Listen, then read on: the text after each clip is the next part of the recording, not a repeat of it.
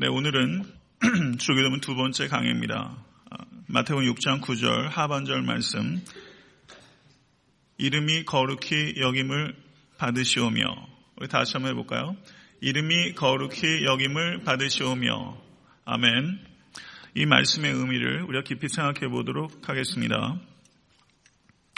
하늘에 계신 우리 아버지여 라고 시작된 주기도문에는 모두 여섯 개의 간구가 있습니다. 이름이 거룩히 여김을 받으시오며 그 다음은 뭐예요? 나라가 임하옵시며 그 다음은요 뜻이 하늘에서 이루어진 것 같이 땅에서도 이루어지이다. 아멘. 주기도문은 기도의 순서와 기도의 내용에 있어서 완벽합니다. 그러므로 우리가 주기도문의 순서를 배워서 우리의 기도의 순서와 내용을 채워야 되는 것입니다. 우리의 기도의 최우선적인 관심사는 하나님의 이름, 하나님의 나라, 하나님의 뜻이 되어야만 되는 것입니다. 그 다음에 우리들을 위한 간구로 나아가는 것이 바른 순서가 되는 것입니다. 그 다음에는 우리가 무엇을 기도합니까? 오늘날 우리에게 일용할 양식을 주옵시고 우리가 우리에게 죄진 자를 사하여 준것 같이 우리의 죄를 사하여 주옵시고 그 다음에는 우리를 시험에 들게 하지 마옵시고 다만 악에서 구하옵소서 하나님에 대한 기도를 먼저 드린 후 그 다음에 우리들을 위하여 기도 드리는 것을 하나님께서 원하십니다. 기도란 무엇인가? 기도는 SOS를 타전하는 것이 아니라는 것입니다. 물론 우리가 매우 긴급하게 하나님 앞에 간구해야 될 일이 있습니다. 그런데 항상 우리가 기도할 때 SOS를 타전하듯이 나의 긴급한 문제를 해결하는 것으로 기도를 이해해서는 안 된다는 것입니다. 그것이 기도의 최우선적인 초점이 아닙니다. 성도 여러분, 첫 번째 주기도의 간구는 이름이 거룩히 여김을 받으시오며 라고 기도하는 것입니다. 하나님께 이름이 있습니다. 하나님께 이름이 있다는 의미는 하나님께서 인격이시라는 것을 나타내는 것입니다. 그렇기 때문에 하나님의 이름은 하나님 자신을 의미하는 것이고 하나님의 존재와 하나님의 성품과 하나님의 능력이 그 이름 안에 담겨 있는 것입니다. 성도 여러분, 하나님께서 아담을 창조하시고 아담에게 세상 모든 피조물들의 이름을 짓도록 하셨지만 하나님의 이름을 짓도록 하지 않으셨습니다. 하나님의 이름은 사람이 붙인 이름이 아닌 것입니다. 출애굽기 3장 13절에서 14절의 내용을 보시면 모세가 하나님께 아뢰되 내가 이스라엘 자손에게 가서 이르기를 너희의 조상의 하나님이 나를 너희에게 보내셨다 하면 그들이 내게 묻기를 그의 이름이 무엇이냐 하리니 내가 무엇이라고 그들에게 말하리이까 하나님이 모세에게 이르시되 나는 스스로 있는 자니라 또 이르시되 너는 이스라엘 자손에게 이같이 이르기를 스스로 있는 자가 나를 너희에게 보내었다 하라. 성도 여러분, 모세가 하나님의 이름을 물었습니다. 이름은 일반적으로 어떻습니까? 다른 존재와 구별하기 위한 호칭입니다. 그러나 하나님의 이름은 그 이름에 하나님의 존재의 본질이 담겨 있는 것입니다. 모세가 하나님의 이름을 물었을 때 모세는 나는 스스로 있는 자다. 영어 번역은 어떻게 되어 있냐면요. I am who I am. 나는 나다. 성도 여러분, 저한테 한번 이름을 처음 봤는데 물어보셨다고 한번 해보세요. 당신 이름 뭐예요? 나는 납니다. 이게 대답이에요? 대답이 아니에요. 대답이 아닌 거예요. 더해진 내용이 없어요. 서술하는 부분에 더해지는 정보가 없어요. 사실상은 대답을 하지 않으신 거예요. 하나님께서는 정의할 수 없는 분이라는 뜻입니다. 하나님은 가둘 수 없는 분이라는 뜻입니다. I am who I am. 이것은 하나님의 이름이 명사입니까? 동사입니까? 동사예요. 명사는 고정된 개념이 있는 것입니다. 하나님의 이름은 하나님은 하나님의 존재는 하나님의 성품은 하나님의 능력은 어떤 틀 안에 갇히는 분이 아니십니다. 하나님께서는 끊임없이 활동하시는 분이십니다. 그것이 나는 나다라는 이름이 갖고 있는 의미인 것입니다. 성도 여러분, 하나님께서는 우리가 좌지우지 할 수 있는 분이 아닙니다. 이것을 받아들이시겠습니까?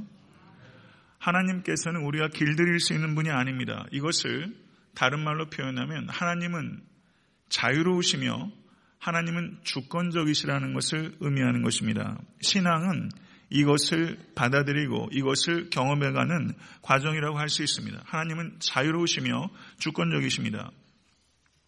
욥기 42장 1절 3절을 보시면 욥이 이렇게 고백합니다. 주께서는 무소불능하시오며 무슨 경영이든지 못 이루실 것이 없는 줄 아오니 무지한 말로 이치를 가리운 자가 누구니까 내가 스스로 깨달을 수 없는 일을 말하였고 스스로 알 수 없고 헤아리기 어려운 일을 말하였나이다. 라고 말하면서 욥기 제일 마지막에 욥이 그렇게 고백하고 있어요.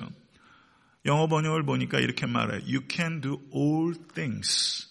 You can do all things. 주여 주께서는 무엇이든지 하실 수 있습니다. No one can stop you. 누구도 주님을 막을 수 없습니다. You can do all things. 이 말은 뭐예요? 주님은 자유로우십니다. 주님은 주권적이십니다. 성도 여러분, 이것을 받아들이는 폭이 신앙의 폭이에요. 나이 놓는 때 남편을 잃어버린 여인이 TV 턱쇼에 나와가지고요. 간증한 내용이 이 내용이에요. 제가 그 내용을 좀 함축적으로 요약한 거예요. 여기 하나님의 주권과 하나님의 자유에 대한 고난 가운데 있는 성도가 어떻게 고백할 수 있는지를 이 인터뷰는 정말 깊이 있게 드러내고 있습니다. 경청하십시오. 나는 그 모든 일을 막을 수 있는 하나님께 왜 그런 일을, 하나님께서 왜 그런 일을 남편을 잃은 일입니다. 허락하셨는지 알 수 없습니다. 그러나 하나님의 자유로운 계획과 주권 속에서 하나님이 하나님은 그 일이 일어나도록 허락하는 것이 더 낫다는 것을 알고 계셨습니다. 나는 그 이상 그런 일은 나에게 일어나지 말았어야 한다고 주장할 수 없습니다. 나는 아직도 하나님의 계획이 기쁘지 않습니다. 저는 연약하고 무지한 인간이기 때문입니다. 그러나 하나님께서 여전히 나를 사랑하신다는 것을 알고 있습니다. 그리고 하나님께서는 영원 전부터 영원 후까지를 아시는 분이심을 믿습니다. 그래서 나는 내게 닥친 일이 이해가 되지 않고 기쁘지 않지만 저는 괜찮습니다. 나이 노는 때 졸지에 남편이 잃은 여인의 고백이에요. 깊은 고백입니다. I'm just fine. 이렇게 말했어요. 나는 괜찮습니다. 성도 여러분, 나는 스스로 있는 자니라 라고 말씀하시는 하나님의 섭리를 우리가 다 이해한다고 생각하는 것은 무지고 교만이라는 것을 깨달으실 수 있게 되길 간절히 축원합니다. 나에게 닥치는 일을 내가 완전히 이해하는 것, 이 세상에 일어나는 일들을 내가 깔끔하게 정리하려고 하는 것은 욕심이라는 것을 받아들이십시오. 이것을 C.S. 루이스는 하나님께서는 거친 지혜로 세상을 다스리신다라고 표현했어요. 하나님께서는 거친 지혜로 세상을 다스리고 계십니다. 성도 여러분, 하나님의 이름이 여러 가지가 있습니다. 하나님의 이름, 야훼라는 이름이 있습니다. 여호와. 여호와라는 하나님의 이름은 언약의 하나님을 나타내는 것입니다. 그런데 엘로힘이란 이름이 있습니다. 대표적인 이름 가운데 여호와, 엘로힘. 여호와가 언약의 하나님을 나타낸다고 말씀드렸어요. 그러면 엘로힘은 창조의 하나님을 나타냅니다. 이 두 이름은 의미를 구별하세요. 여호와는 언약의 하나님, 언약의 하나님은 여러분과 무엇을 약속하는 하나님은 멀리 있는 하나님이에요? 가까이 있는 하나님이에요? 가까이 있는 하나님. 여호와 하나님은 가까이 있는 친밀한 하나님이고요.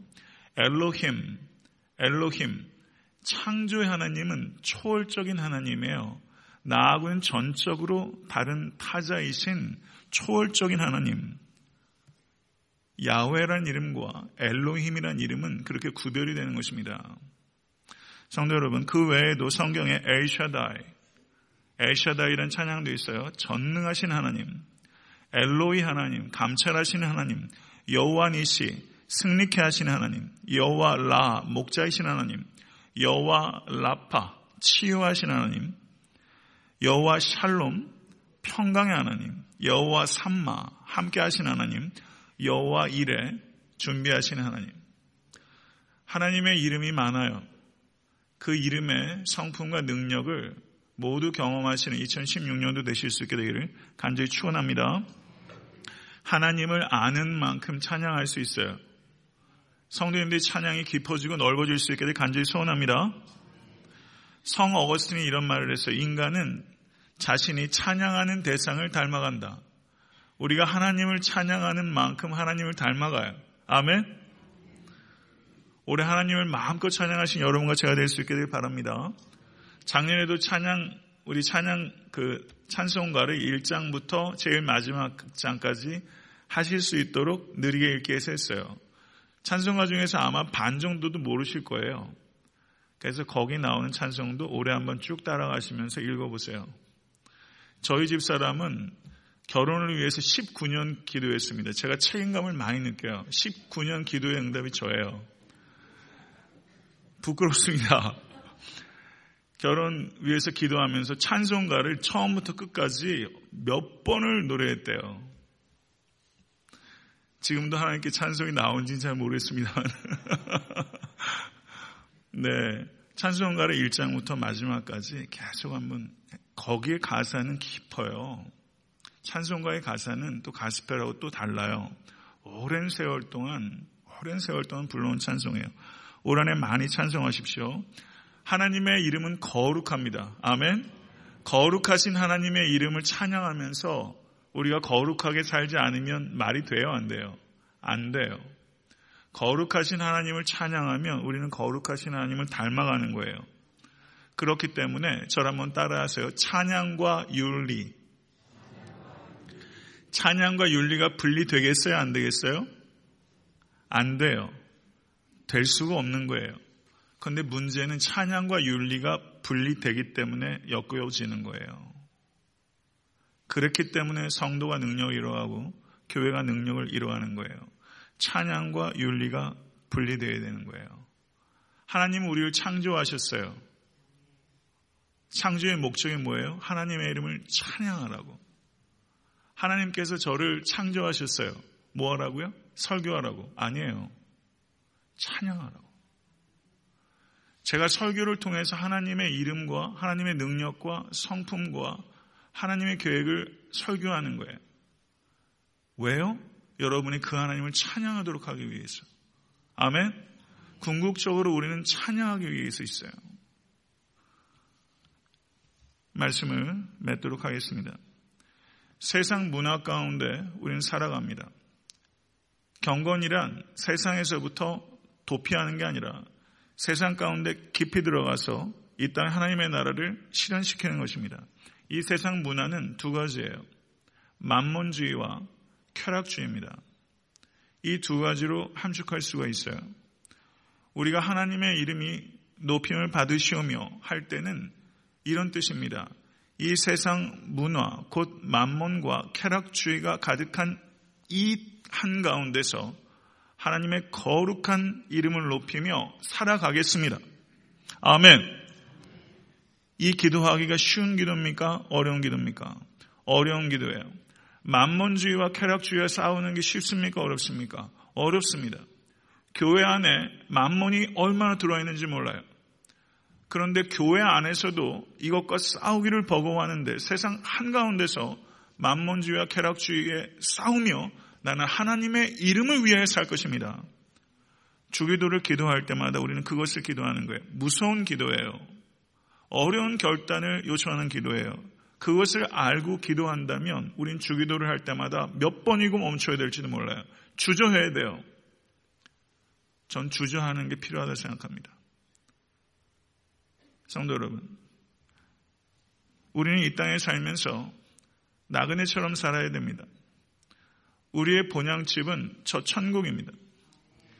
이 세상 살면서 우리가 영원히 거할 것처럼 살아서는 안 돼요. 이방인처럼 살아야 돼요. 왜요? 이 세상엔 만mon과 쾌락이 있기 때문에. 그 속에서 우리가 하나님의 이름을 위해서 산다는 것은 세상의 미움을 받는 삶을 살겠다는 뜻과 같은 거예요. 예수 믿으면서 세상 가운데서 한 번도 불편해 보지 못했다면 그건 이상하게 예수님 믿는 겁니다. 그럴 수 없느니라. 사도 바울이 이야기한 바와 같이 그럴 수 없습니다. 어리석게 매사를 충돌하면서 할 수 없지만 우리 하나님께서 우리에게 말씀하신 가치를 지키면서 한다는 것은 세상의 미움을 받아요. 그리고 그것 때문에 죽게로 이끌리는 자들도 있어요. 둘 중에 한 가지일 거예요. 여러분이 정말 하나님의 이름을 가지고 산다면 적은 사람들이 여러분이 믿는 예수님께로 끌려서 여러분이 예수 그리스도를 중매하는 사람이 되거나 아니면 미움을 받거나 저는 이 자리에 계신 모든 권속들께서 2016년도에 크게 성공할 수 있기를 바랍니다. 그러면 어떻게 사는 것이 성공한 것인가? 하나님의 이름을 높이는 것이 성공하는 인생입니다. 세상 사람들이 볼 때는 크게 잘 되는 것 같이 몰라도 하나님의 이름과 무관하게 살면은 그것은 무의미한 인생이고 결과적으로는 실패한 인생이에요. 믿으세요? 하나님의 이름을 사랑하고 하나님의 이름을 위하여 살아가고 자기 이름에 대한 집착을 내려놓고 예수 그리스도 나사렛 예수 그리스도의 이름의 능력을 경험하고 살면 성공한 거예요. 아멘. 저는 이 자리에 오늘 어린 자녀들 제가 어, 축복 기도 할 것입니다. 이 자리에 있는 어린 우리 자녀들이 정말 하나님의 이름을 사랑하고 하나님의 이름을 위하여 살고 하나님의 이름의 능력을 경험하며 이 세상을 바꿔내는 자녀들로 살아갈 수 있기를 간절히 바랍니다. 그것이 자녀 교육의 목표입니다. 이 일을 위해서 오늘 특별히 기도할 수 있게 되기를 간절히 바라고 이 자리에 계신 모든 권속들께서 여호와의 이름만을 위해서 올 한해 살아가겠다 결단하시겠습니까? 우리가 우리의 이름을 높이는 이유, 방법을 알려드릴까요? 우리가 하나님의 이름을 높이면 주께서 우리의 이름을 높여주세요. 자기 이름은 우리가 남기는 게 아니에요. 호랑이는 죽으면 가죽을 남기고 사람 이름을 남긴다. 그건 인본주의적인 생각이에요. 우리의 이름은 하나님이 높여주세요. 올 한해 철저하게 하나님의 이름만을 높이시는 여러분과 제가 될 수 있게 되기를 간절히 축원합니다.